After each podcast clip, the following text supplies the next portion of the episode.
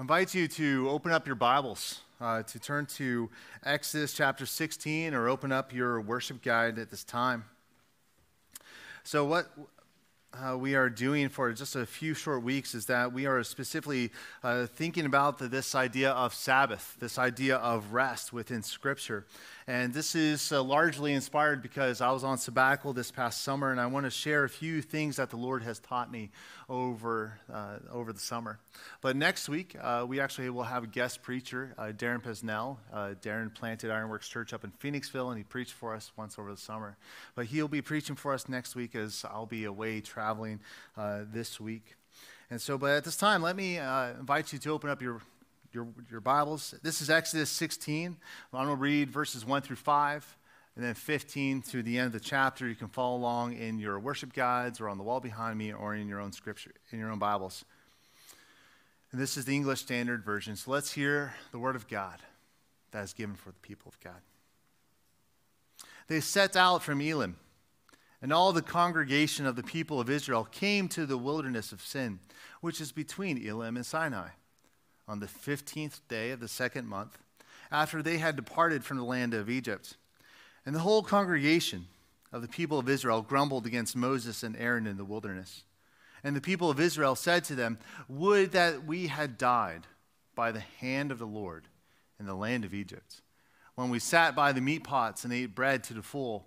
For you have brought us out into this wilderness to kill this whole assembly with hunger."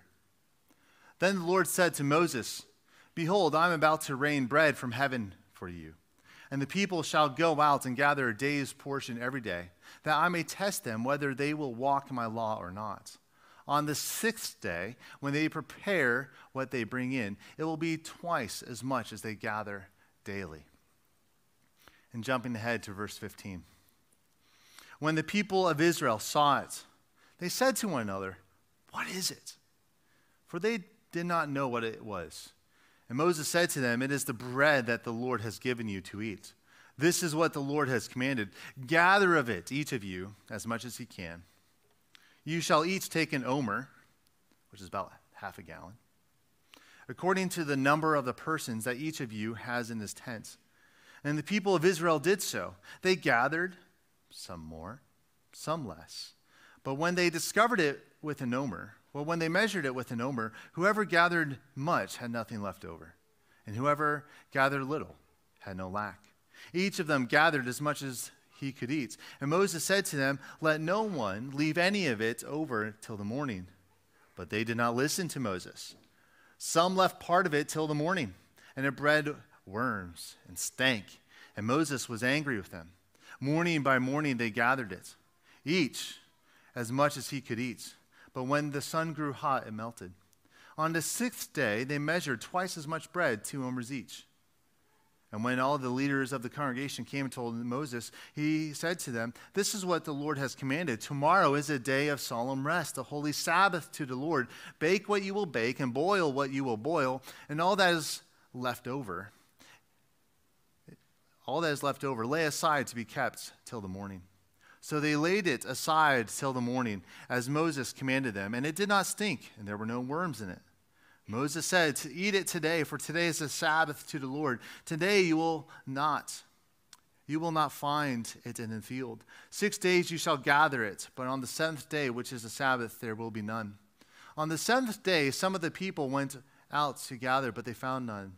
And the Lord said to Moses, "How long will you refuse to keep my commandments and my laws? See, the Lord has given you the Sabbath. Therefore, on the sixth day, he gives you bread for 2 days.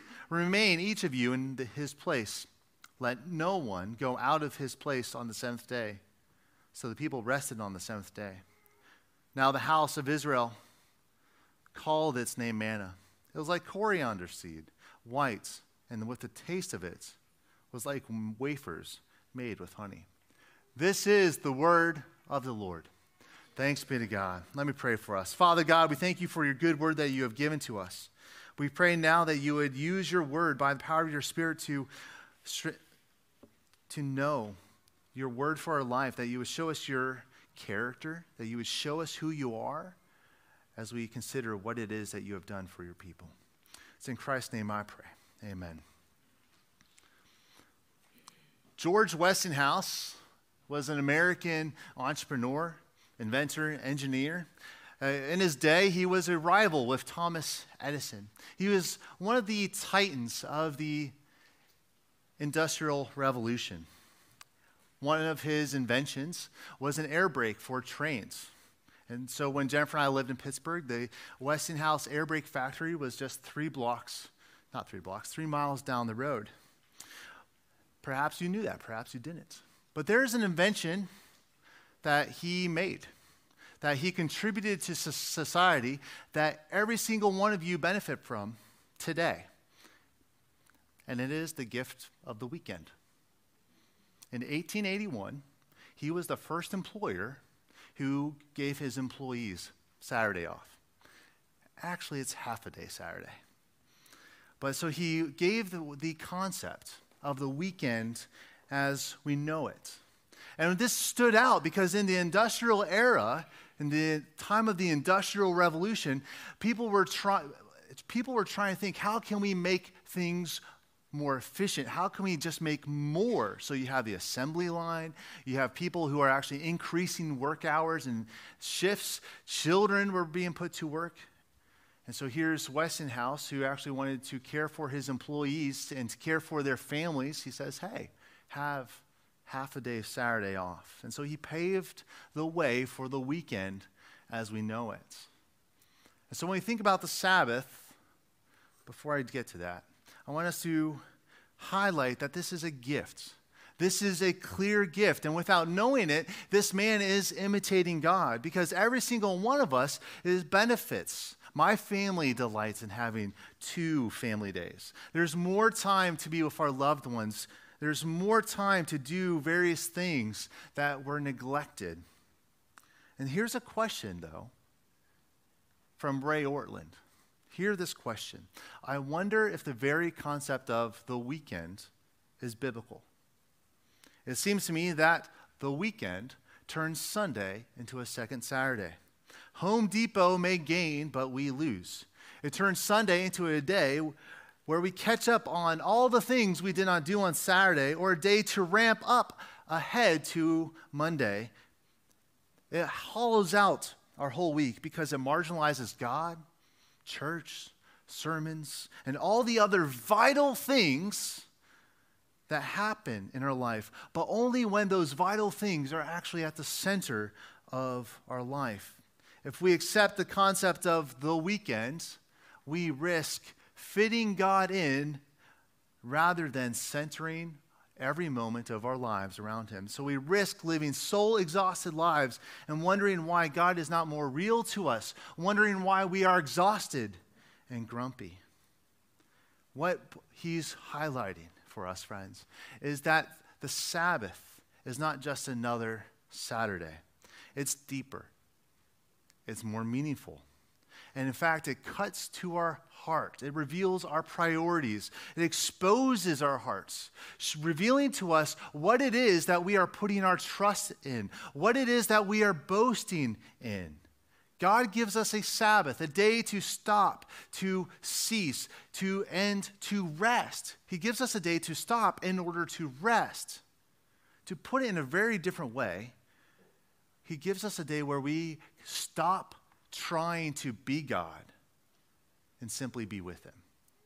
To stop trying to be God, but be with him. And that's what we're going to look at here in this text. To stop trying to be God and simply be with him. So as we jump into our text here in Exodus 16, verses 1-5, we find out that it's been 6 weeks since Israel was rescued from Egypt, from their departure from Egypt. And in those 6 weeks, they have witnessed incredible things, mighty things from God. They have witnessed salvation. Like just before those 6 weeks, there's the 10 plagues, where God declared war on the false gods of Israel, the Egyptian pantheon. And then when the Pharaoh said, yes, your people can go to the wilderness. Yes, they may go. Get out here. He changed his mind. He sent his army, his chariot army, to chase Israel down, meets them at the Red Sea, and God rescued his people there at the Red Sea. And then he led them by a pillar of fire and a cloud And so Israel, just within the past 6 weeks of their life, they have witnessed God's mighty hand of rescue. They have witnessed his salvation. And so that all the things that they witnessed were these mighty acts that are recorded for us in Scripture and human history. These are no small things. These are things that you don't keep talking about in your everyday life. And yet, this is the context that we read this. In the desert, the whole community of Israel grumbled against Moses and Aaron, saying, "If only we had died by the Lord in Egypt, when we sat by the meat pots and ate bread to the full, for you have brought us out into the wilderness to kill us with hunger." That is, it would be better for us to be slaves in Egypt and for God to kill us there, for at least we had food. But God, you brought us here into the wilderness to starve us to death. These are not prayers of faith. These are not prayers of dependence. This is not boasting in the Lord. These are complaints. These are complaints where Israel is blaming God. In fact, when you grumble, when you complain, you are trying to be God. That's something that your heart is revealing to you, because you are saying that you know better than God, that your will is better than God's, that your plan is better than God's, that the complaining and the grumbling reveals our heart, that we are seeing and discovering that we try to be God. And friends, this is a disconnect. This is a disconnect that we see in Israel. It's a disconnect we see in our lives. Because here's Israel. They've experienced salvation. They've experienced God's salvation, and yet they grumble, they complain. They've been rescued by God, and yet they blame God. That God has done the impossible, and yet they think that God brought them out into the wilderness simply to starve them to death. There's a disconnect. God rescued them, and yet they're thinking God's going to starve us. What's going on here? Chuck DeGroat, he's a counselor, seminary professor. He helps us understand what's occurring in Israel's life. This is an insight from his book, Leaving Egypt, Finding God in the Wilderness Places. But he highlights that for hundreds of years, Israel is enslaved. All they knew was generational suffering and generational slavery. So it was familiar to them. Slavery was familiar to them. Freedom is a foreign concept. So freedom is hard. That slavery actually felt safer to them than freedom, so that they didn't know how to live at all. That idolatry felt better, was preferred than God, that chains were preferred over the Promised Land. And so just the insight that grace is hard, freedom is difficult, love unbelievable. That is Israel's mindset. And we see this plaguing their hearts for years, not just here in this moment, but fast forward into Numbers when Israel goes to the Promised Land and they're thinking, we can't do this. Here's this land overflowing with milk and honey, and these grapes are like the size of our heads, but it's too good to be true. God says he'll give us this land, but we can't have it. We are like grasshoppers instead. It would be better for us to be in Egypt. And that's Israel. There's this disconnect in their life. They've experienced God's redemption, and yet they're complaining and they're blaming God, thinking it would be better for us to be enslaved than to be here. That's Israel. What about you? How have you experienced God's kindness? How have you experienced God's rescue? How have you experienced the forgiveness of sins that he offers? Do you respond to this salvation with kindness and obedience, with love? Or is it complaint and grumbling? That's the question that we need to sit with here in that moment. How do we respond to the redemption that God gives us? And friends, this is a question we need to sit with, because the curse of sin runs deep. It runs very deep in our life. But the wonderful picture here in this passage is that even though it runs deep in our life, God is faithful. God is faithful to his word, his promise, his people. He says, I will be your God and you will be my people. He's faithful and he provides. That here are the people who are blaming him, who are grumbling against him, who are complaining, and God doesn't answer with harshness. He answers with provision. God answers with provision. He provides manna. He provides, we skipped the quail part, but he provides quail. The dew of manna was like flour that you would see on the ground. And the quail, these birds, would fly migratory paths, long distances. So when they would land in the evening, they would be exhausted. Children could catch them with nets.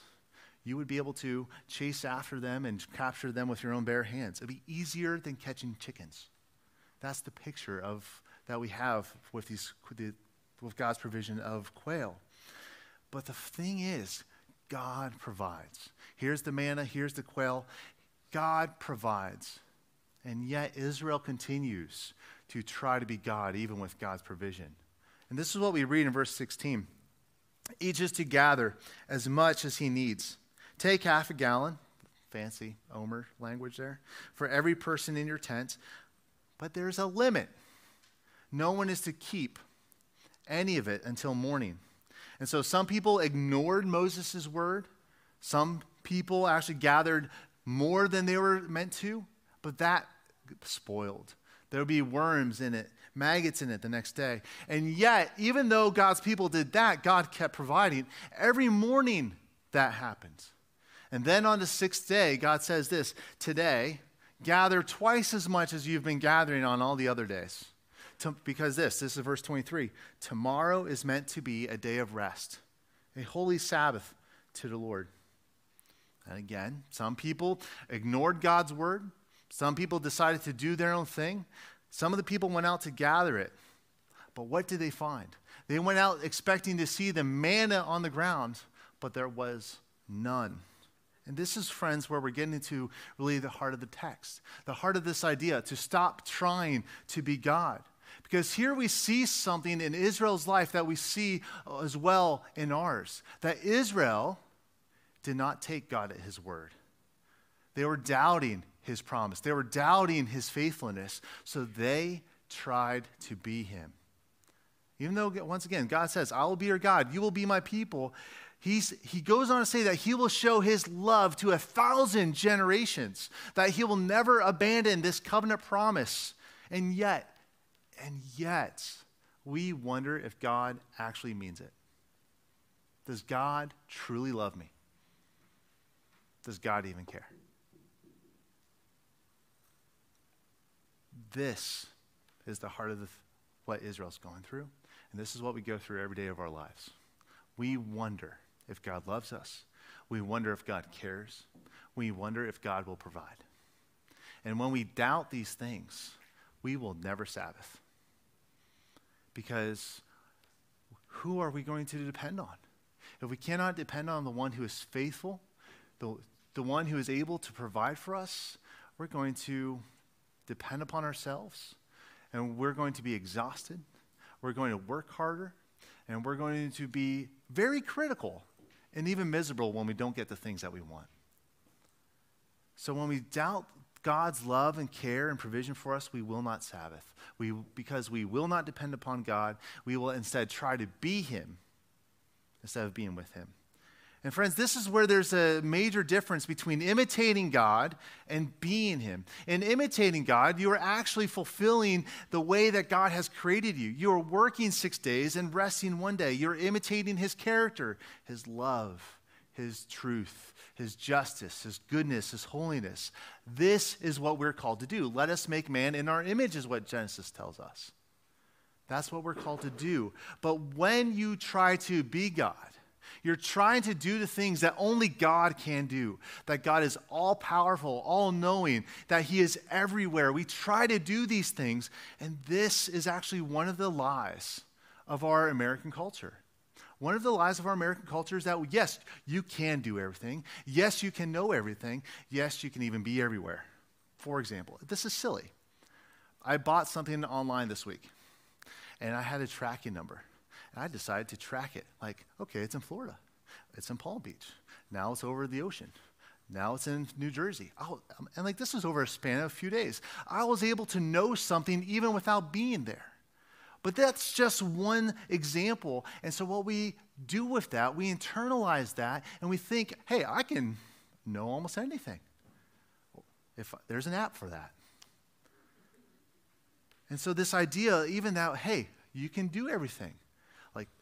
But yesterday, I had like 5 different opportunities presented before me yesterday. And so, some of you were at men's prayer. Some of you were helping the Medellos fix up their house. And my son had a soccer game. I was at Presbytery. We have this feeling that I'm going to be missing out if I don't do everything. I don't feel guilty about not doing everything. This is the culture that we live in. But yet, over and over and over again within Scripture, that we see this call to Sabbath, to rest, to stop our work, to stop trying to be God, and to rest and be with Him, to delight in God. This call to Sabbath actually shows us that we can't be God. You can't do everything. You can't know everything. You can't be everywhere, even though our culture says, here's all the technology, and you should really try. And as I looked at this passage, though, there's something that actually really surprised me in this passage. And it's fun to think about for myself. And it's this, is that God is actually caring for His people differently, depending on what day it is. God is caring for His people Monday, Tuesday, Wednesday, Thursday, Friday, Saturday. He's caring for His people by putting manna on the ground. But how God cares for His people on the day of rest, or on the Sabbath, is actually He cares for His people the day before. That He cares for His people in abundance and generosity. That God provides for His people differently depending on the day it is. That He provides what is only needed, but then He provides on one day that is extravagant and generous and abundance. And He provides for you in this abundance so that you can actually Sabbath and rest. So again, the question for you at this point is, how do you do this? How does God do this for you? How does God abundantly provide for you? How does God abundantly provide for you? I've practiced the Sabbath for truly almost as long as I can remember. And some of these stories are going to feel a little odd to you. But the reality is, as I've practiced the Sabbath and celebrated the Sabbath, I have found it immensely challenging at times.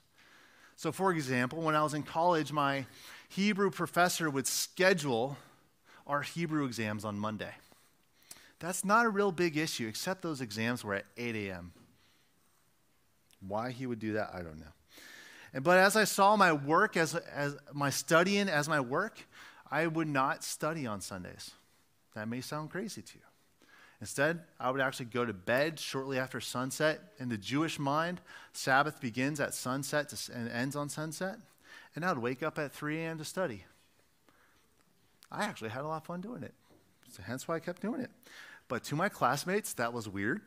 But I was able to celebrate Monday morning by having pancakes and chocolate milk just before I would go to class and take my exam. I was able to celebrate. Again, I know it sounds odd. But another example where I found Sabbath both beautiful and hard and challenging at the same time is when I was a high school teacher. There's this wonderful dynamic for teachers, and teachers, you'll understand this, is that your work responsibilities start at like 7:45. Would you and are you emotionally ready for the onslaught that is about to happen in a few moments when all the teenagers would come into your homeroom? I would ask questions of myself. Would I be able to get my grading done and more? But I would be very tempted to use Sunday to get ahead in the week, to do my grading, to make sure of things, as opposed to actually do the harder work of rearranging my own syllabus as well, to serve my students as well. But these are just examples. But friends, I hope you are able to latch onto them, that whatever your work responsibilities are, whatever your work is, the Sabbath challenges you. And the Sabbath forces you to ask a few questions. Are you depending upon yourself to get things done? Are you depending upon Are you depending on yourself for your grades, your work, to get ahead of life, to fix things up, whatever it may be? See, the Sabbath challenges us by forcing us to ask a question. Whom is it that we depend on? Whom is it that we depend on? Because the Sabbath says, stop trying to be God and simply be with him. And I want us now to think about this idea of being with God. And Eugene Peterson, in an article published in Christianity Today, this is back in 1997, Eugene Peterson, he also wrote this large paraphrase of Scripture called The Message. But this is what Eugene Peterson wrote. An accurate understanding of Sabbath is prerequisite to its practice. It must be understood biblically, not culturally. A widespread misunderstanding of Sabbath trivializes it by designating it as a day off.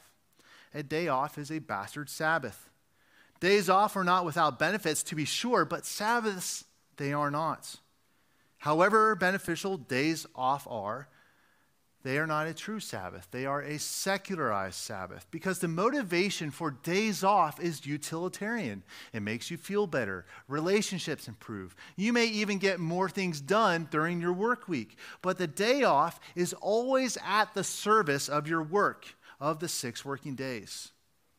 The purpose is to restore strength, increase motivation, and keep your productivity and performance high. But the Sabbath is given to you by God for you to tend to your souls. The Sabbath is not given to you so that you would be a better worker throughout the week. That is a wonderful benefit, to be sure. But the Sabbath is given by God to you to tend to your soul. And so again, with this Sabbath being a challenge and question of dependence, it is turning over all your roles and responsibilities to God. Your responsibilities that come with work, everything that you have with your possessions, money, work, status, reputation, projects, plans, all of these things we are turning over to God and simply putting them before him and saying, God, do with these things what you will. I will, and I trust you. I trust you to provide for me. I am looking, and you're looking forward to seeing what God does with this. And so God is actually wanting the Sabbath rhythm of turning over things to him in this act of faith, in this act of dependence to him in the rest of our life, so that that Sabbath is actually seen Monday through Saturday. And this idea of Sabbath, this idea of rest, we actually see this other ways in our life. Think about sleep for a moment. You go to bed, you go to sleep at night. Does anyone else have their mind racing at night? Be like, I can't fall asleep for a while. And in fact, there's this nighttime anxiety that just turns up. As you're trying to slow down, take a few deep breaths, close your eyes, your mind just wants to go into overdrive.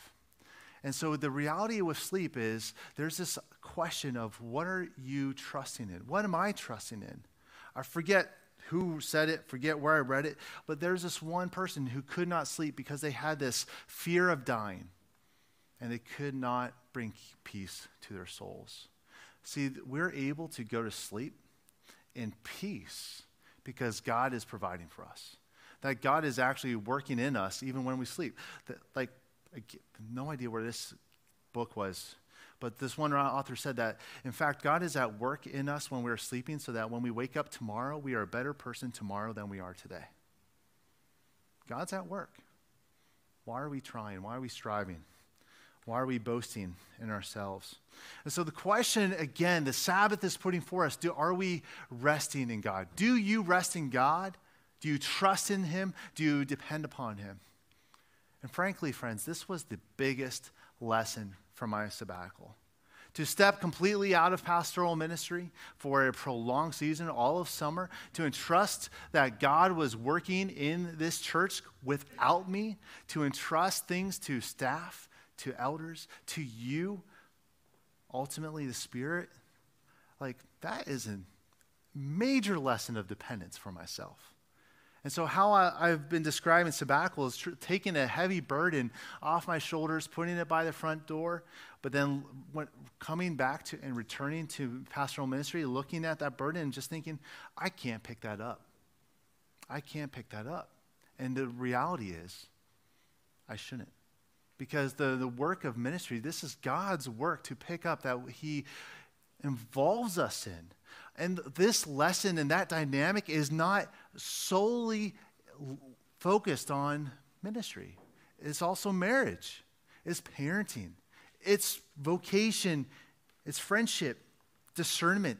When you're making decisions about school or housing, moving, paychecks, whatever it may be, God is the one whom we need to look to and depend on.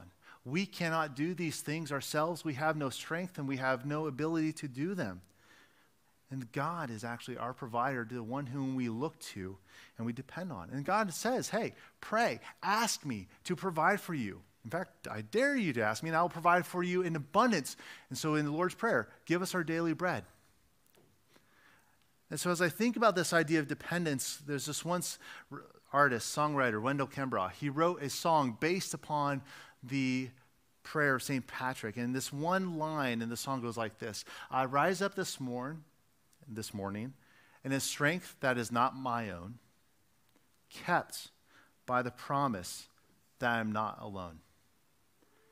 And this is the Sabbath invitation that God says, come and I will give you rest. And there you have the Sabbath promise of true rest, where we do not have to hurry or to prove anything to God. We're simply able to rest in him because we know that he is providing for us, that we're able to depend upon him, trust in him, look to him, because he is our Heavenly Father. He says, I will be your God, you'll be my people. He will provide for you, friends. So the Sabbath lesson of dependence is here, where we are invited and challenged to stop trying to be God and simply be with him. That's a wonderful, wonderful reality that is given to us by God. Let me pray. Father God, we thank you for this good word that you have given to us. We thank you that you have given it and shown us this wonderful picture that you provide for us. You have given us your word, and that you are faithful to your word of being a provider, a caregiver. As our Heavenly Father, that you are working in our life. And so, Father, we pray that you would give us the grace, that we would not be a self-reliant people, that instead of trying to be self-sufficient, that we would actually renounce these things, that we would look to you and be dependent upon you. And this is the picture of faith, that as you tell us that you love us and that you care for us and you will provide for us, help us not to doubt your word, but to look to you in sure hope, knowing that you will follow through. So, Father, we pray for your Spirit to work in our hearts, that in the coming days and weeks that we would embody this wonderful truth more clearly in our lives, that we would be a people of hope and faith and true expectant rest in our lives. In Christ's name we pray. Amen.